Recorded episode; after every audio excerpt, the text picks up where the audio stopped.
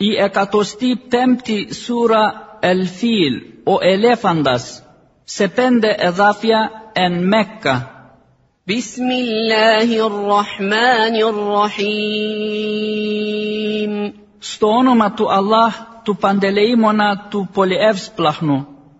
ألم تر كيف فعل ربك بأصحاب الفيل Μήπως δεν είδες πως έκανε και τι ο Κύριος σου στους συντρόφους του ελέφαντα.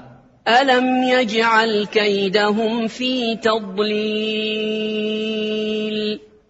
Μήπως δεν ματέωσε τα προδοτικά τους σχέδια وأرسل عليهم طيرا أبابيل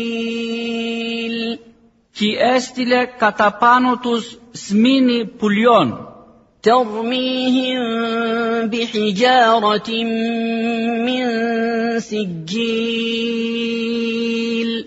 που τους χτυπούσαν με πέτρες από ψημένη λάσπη فجعلهم كعصف مأكول